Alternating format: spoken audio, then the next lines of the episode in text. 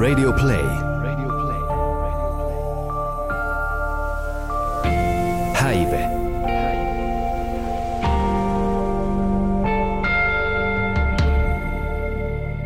Tervetuloa Häive-podcastin pariin. Podcasti, jossa käsitellään vähän mieltä ja mielen ihmeitä. Ja meillä on saapunut tänne vieras suoraan ö, Suomi-räpskenen huipulta Uniikki, morjesta. Moi moi. Hei, kiitti paljon, kun pääsit paikalle. Onko ollut kiireinen päivä?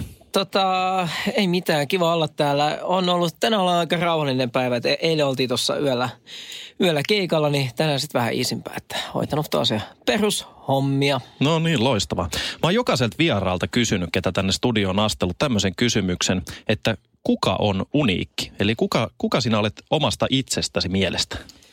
Huu, aika paha kysymys heti alkuun. Tota, uniikki on... Deon Tolppanen, äh, mä koen, että mulla, mulla se artistipersona on hyvinkin lähellä ihan sitä omaa minää, että Dan ja Unikki on aika, aika sa- sama paketti, mutta kyllä mä, mä koen olevani nykyään tämmöinen ihan tasapainoinen aikuinen ja tota, mä koen, että semmoinen mun persona on semmoinen, että mä koitan, koitan olla positiivinen ja hymyilevä ja semmoinen äh, tiedän, että mun somen ja musiikin kautta mulla on aika iso vaikutus valta nuoriin ja nuoriin aikuisiin, niin koitan sitä käyttää hyväkseni ja äh, senkin, senkin vuoksi puhun näistä asioista, mistä tänään, tänään tullaan puhumaan. Ja tota, semmoinen, ehkä mä oon aika semmoinen uniikki persona sitten kuitenkin, että mä oon tämmöinen tunnistettava ja, ja kaikin puolin ehkä aika, aika semmoinen ainutlaatuinen ja sitten se saa vähän kehuakin. Totta kai saa. Se, miksi mä halusin teikäläisen vieraaksi tänne, oli se, kun tota, kuulin ja kuulin, mitä tämän Valitse elämän kappaleen ympärillä teikäläisellä on ollut. Ja siinä sä oot aika avoin. Joo. Ja, ja ymmärsin oikein, että sinä oot niin kärsinyt paniikkihäiriöstä ja sekä masennuksesta. Joo. Ja se paniikkihäiriö, mennään ensin siihen. Se, mikä mua kiinnostaa, on se tietenkin, että missä sä huomasit ensimmäisen kerran, että paniikkikohtaus alkaa nyt tulemaan? Joo, no sen kyllä muistaa elävästi varmasti jokainen, joka sitä on kärsinyt. Eli vuosi taisi olla 2009 ja oli semmoinen tilanne ihan vaan, että tulin salilta himaan ja makasin mun sängyllä ja kattelin TVtä, kun yhtäkkiä niin kuin alkoi puussi vaan hakkaa ja tuntui, että sydän tulee ulos rinnasta ja sehän oli kuumottavinta, että ei ikinä ollut edes osannut ajatella, mikä paniikkihäiriö on, joten sä et todellakaan tiedä, mikä sul on. Sä ajattelet, onko sulla sydänkohtaus, onko mikä. Ja sitten mä koitin nousta siitä sängyltä niin kuin pystyy ja, ja tota, sitten maailma heitti ihan kuperkeikkaa. Mä jouduin, jo, jouduin istutumaan ja menemään sitten makamaan lattialle seuraavaksi siitä. Ja tota, pääs, päässä pyöriä kurkkua kuristi ihan helvetistä ja tota, se oli ihan kauhea tuntu. Että tuntuu niin kuin jotenkin, että sä olisit tyyli kuolemassa siinä ja, ja niin kuin nimen, niin kuin sitä kutsutaan niin kauhean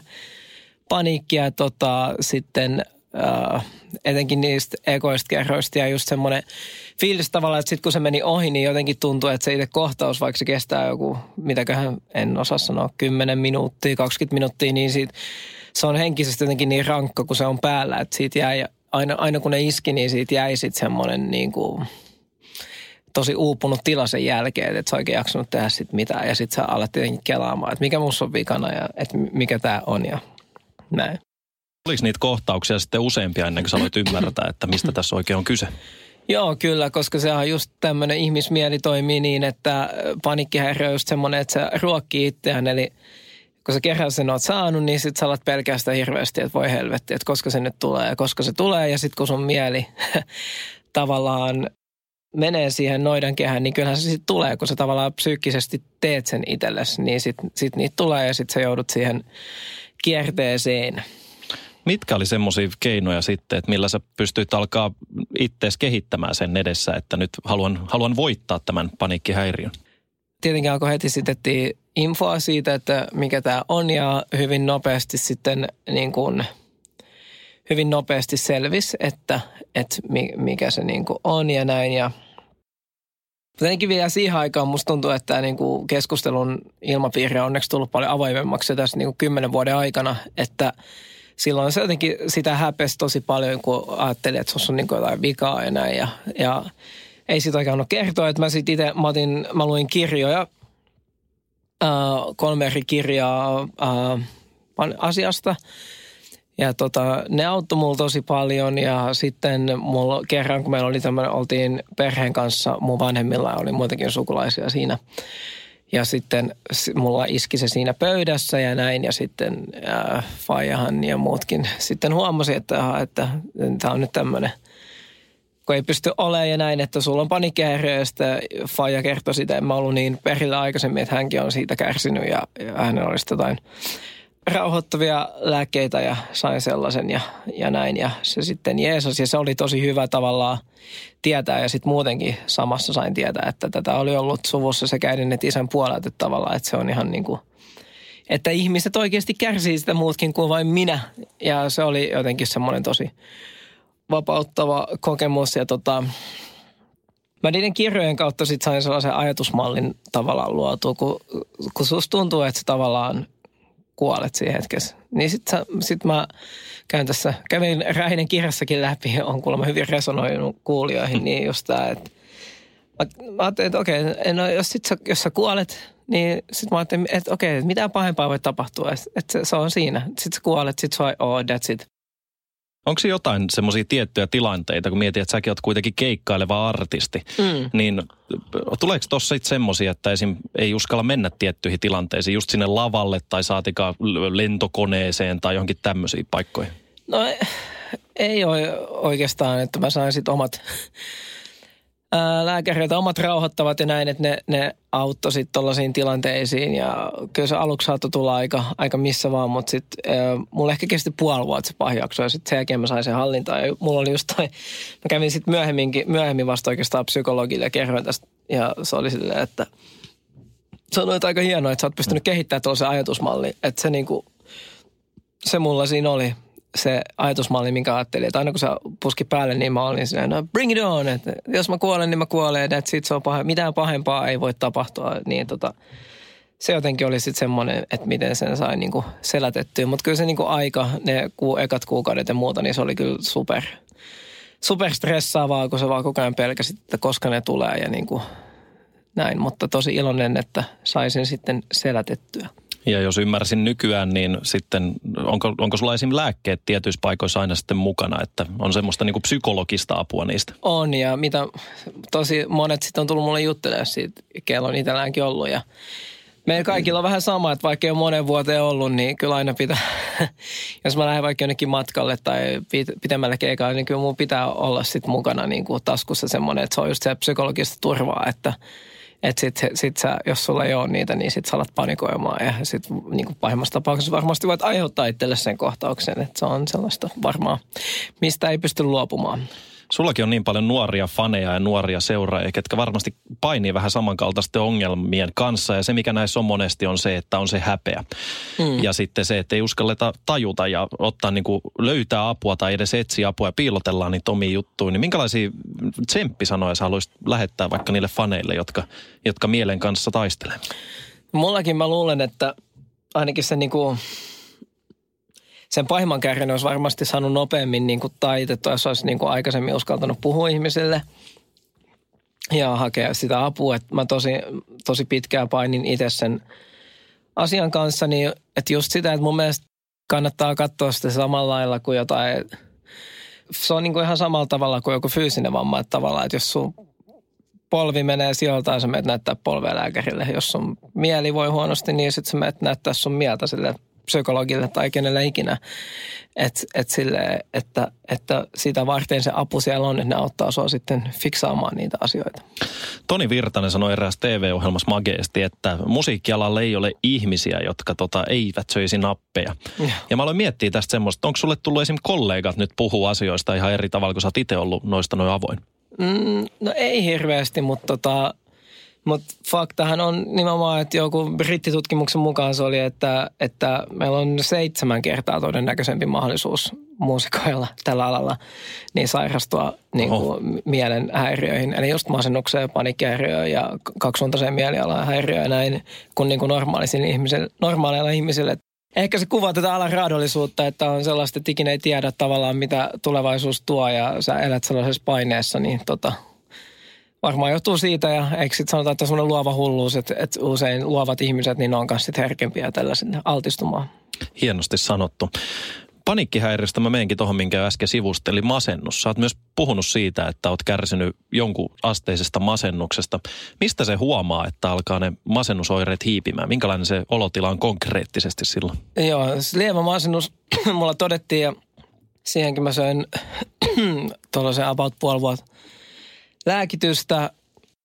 Tota, se huomaa nyt siitä, että se ei ole sellaista tavallista, tavallista että on huono fiilis, vaan että että mulla se niinku, eka huomasi sen, että oli tosi vaikea nousta niinku aamuisin sängystä ylös, että haluaa olla valkopäivän sängyssä ja just ei jaksa oikein, ei jaksa tehdä mitään, ei jaksa nähdä kavereita tai ketään muitakaan ja tavallaan vetäytyy sinne omaan, omaan sopukkaansa ja tota sit vaan on ja, ja kaikki tuntuu ei niinku, sä et saa niinku iloa mistään asioista, mikä ei tavallaan tunnu hyvältä. Ja, ja sitten oli jotain itse tuosia ajatuksia ja näin. Ja mä tosiaan sain sitten sellaisen niinku lää, sellaiset lääkkeet, mitkä leikkasi niin kuin alapään fiilikset, mutta sitten yhtä, yhtä aikaa ne myös sitten vei niitä yläpään fiiliksi, että, että, sit, että ne turhutti kyllä ihan kokonaan, että ei niin kuin oikein, mistään ei sano oikein mitään otetta eikä mitään fiiliksi, että mä kyllä huomasin, että ne ei mulle sopinut, että mä sitten itse, itse lopetin sen lääkityksen kuin seinää ja sitten mä katsoin, että mitä tulee ja sitten ei tullutkaan enää niitä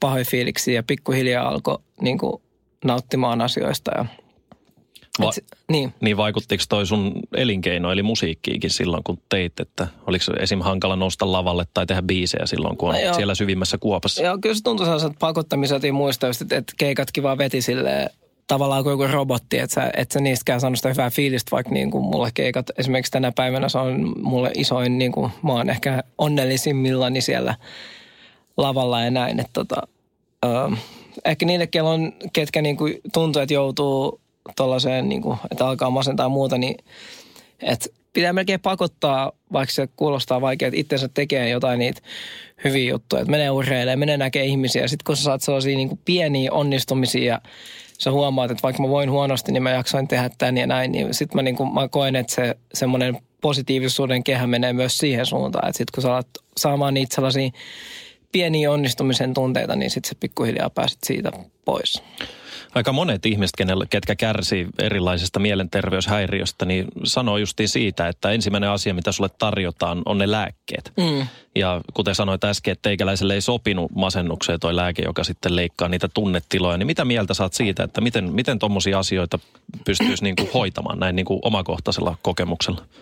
Joo, kyllä mä näen, että, että se lääkitys ei välttämättä ole, se ei ole hyvä, että sitä tarvitaan aikana. Että kyllä varmaan niin kuin parempi mennä sitten puhumaan, puhumaan sille psykologille tai psykoterapeutille ja sitä kautta lähteä sitten purkamaan sitä hommaa. Niin mä sen näen itse, että, että hirveästihän ihmiset Suomessakin syö masennuslääkkeitä ja en tiedä, miten hyvä se on. Jostain kuuli semmoisen jutun, että luku olisi jopa puoli miljoonaa, mikä tuntuu aika hurjalta täällä tämmöisessä väkiluvussa. Kyllä. Oliko sinulla itsellä iso kynnys silloin lähteä sinne lääkäriin selvittää näitä vai tajusit sä heti, että nyt pitää mennä? No tota, äh, on, muutenkin sä elät vähän sellaisessa niin kuin blurrissa siinä kohtaa, niin en mä tiedä, varmaan jotain viikkoja siinä meni, mutta kyllä niin kuin mä niin kuin siitä tajus sen, että, että ei tämä ihan normaali ole, että kyllä mä sitten hakeuduin aika nopea. Ja koit, että sait apuakin? No joo, mun on kuitenkin ollut, mä oon puhunut frendeillä näin, mutta vaikeampi olisi, mä en ole ikin käynyt niin kuin säännöllisesti. Mä kävin kokeilemaan eri psykologeja, mutta mä koin, että että sieltä ei tullut sit tarvittavaa apua. Että olisi ehkä pitänyt etsiä sit enemmän, että siinä usein, mitä lukenut, niin siinä kestää, että löytää sen oikean henkilön, kenelle sitten pystyy avautumaan ja näin.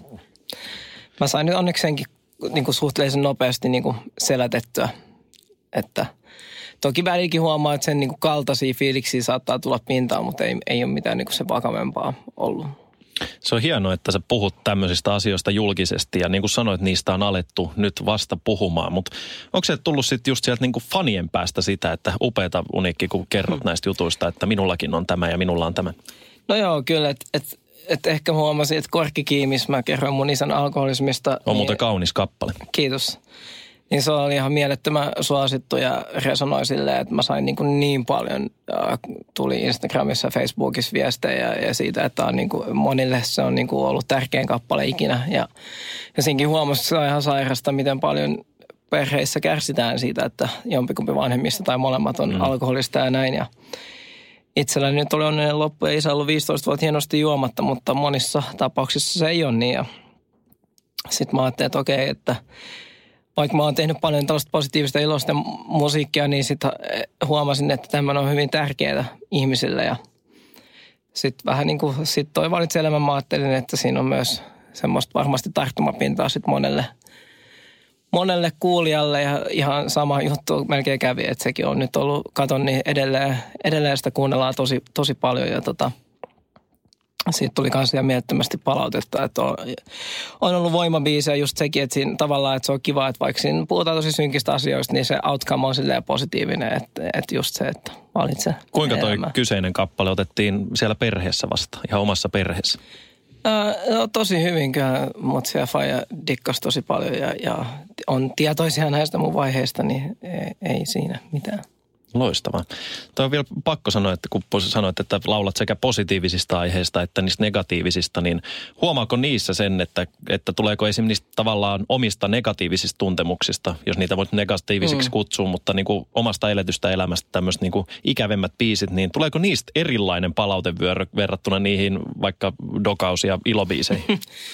no joo, että kyllähän se on, että niistä dokaus- ja ilobiiseistä tulee enemmän sellaista, että jee, että wow ja tai niin kuin, että magee ja muuta, mutta sitten, että, että näistä saa sellaisia tosi pitkiä palautteita, että ihmiset oikeasti kertoo ja on aina parhaani mukaan ihmisiä koittanut vastata ja tsempata, että kyllä niin kuin huomaa, että ne menee sitten niin pintaan syvemmälle ja, ja ne on myös sellaisia biisejä, mitkä on musta makeet nähdä tänä aikana, kun biisejä tulee ja menee, tällainen sinkkuvetoinen aikakausi, niin ne on sitten sellaisia, mitkä edelleen siellä niin kuin kerää striimejä niin kuin niin kuin tosi paljon. Että sel, selvästi sellaisia, mitä ihmiset lisäilee omille soittolistoille ja niin kuin, että ne jää sinne kuunteluun.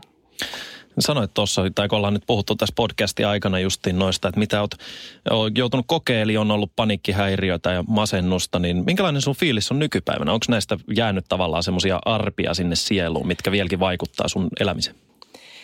Ei varsinaisesti. Että välillä huomaa, että jos on vaikka vaikea, vaikea luomisvaihe musiikin kanssa tai muuta, niin saattaa, ei mun niinku panikkeen panikääri on ihan, että sitä ei ole mitään sen kaltaista tullut, mutta just silleen, että saattaa tulla jotain ahdistuneisuutta tai niin kuin huomaa, että sellaiset darkit tunteet saattaa nousta pintaa, ja, mutta tota, mutta kyllä mä niin kuin kokonaisvaltaisesti niin kuin 95 pinnaa on niin sille iloinen ja kaikki hyvin, että mä oon vaan niin kuin tyytyväinen joka, joka päivä, kun saa herätä hyvällä fiiliksellä ja näin makeasti sanottu. Mun on tähän loppuun vielä pakko kysyä semmoinen, että ollaan sen verran ikäviäkin asioita tässä käsitelty, että mitkä on tällä hetkellä sun elämässä semmoista kolme ehkä asiaa, mitkä tuottaa eniten sitä iloa ja aurinkoa? No kyllä varmaan niin kuin, kyllä se turvaverkkoinen läheiset ihmiset, että varmaan sanon, että niin kuin vanhemmat, perhe ja parisuhde ja ystävät, niin tälleen. Siinä ne on. Mitä uniikilta voidaan odottaa tulevaisuudessa? Tota, ei mitään tässä. Uutta musaa tehdään ja keikkaillaan. Että aika sinänsä generistä elämä on, mutta toisaalta saa tehdä niitä asioita, mitä rakastaa duunaa. Niin all good, everything näin cheekin sanoin. Loistavaa. Kiitos Unikki. Yes, kiitos. Radio Play. Häive.